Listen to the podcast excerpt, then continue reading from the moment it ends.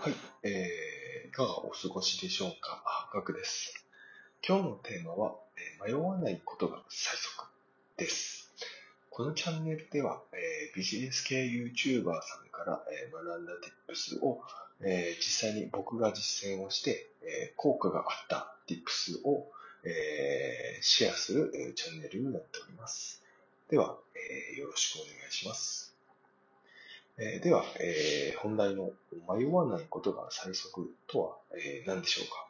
えーつまり、えー作業の流れを書き出すことで、えー迷わなくなり最速になるということです。当たり前じゃんと思った方もいるかもしれませんが、えー僕たち、私自身、えーなかなかできていなかったので、えーシェアすることにしました。えーやり方としてはですね、えー最初にですね、まあ、ゴール設定、まあ、課題とかですね、目標の設定をしてですね、えーその次にですね、作業の流れを書き出すことですね。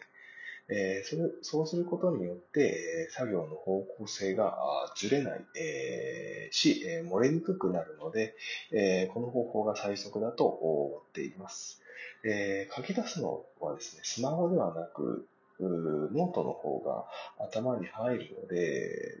そちらの方がおすすめです。僕はですね、えーまあ、ノートではなく、えーホワイトボード、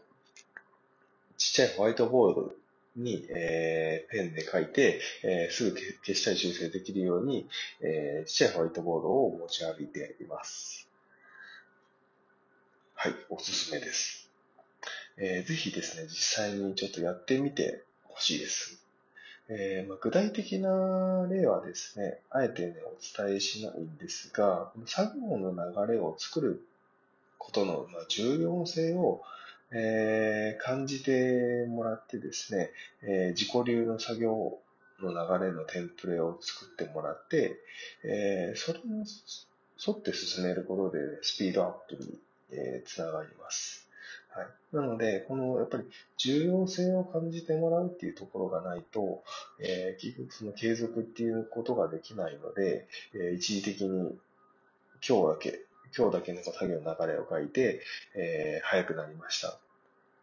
だと、えーちょっと意味がないので、やっぱりちょっと継続をしてもらうっていうのは自分で考えて重要性を感じてもらうっていうことが、えー重要になるかと思っているので、えー続けられる方向で、えー始めてもらうといいと思います。はい。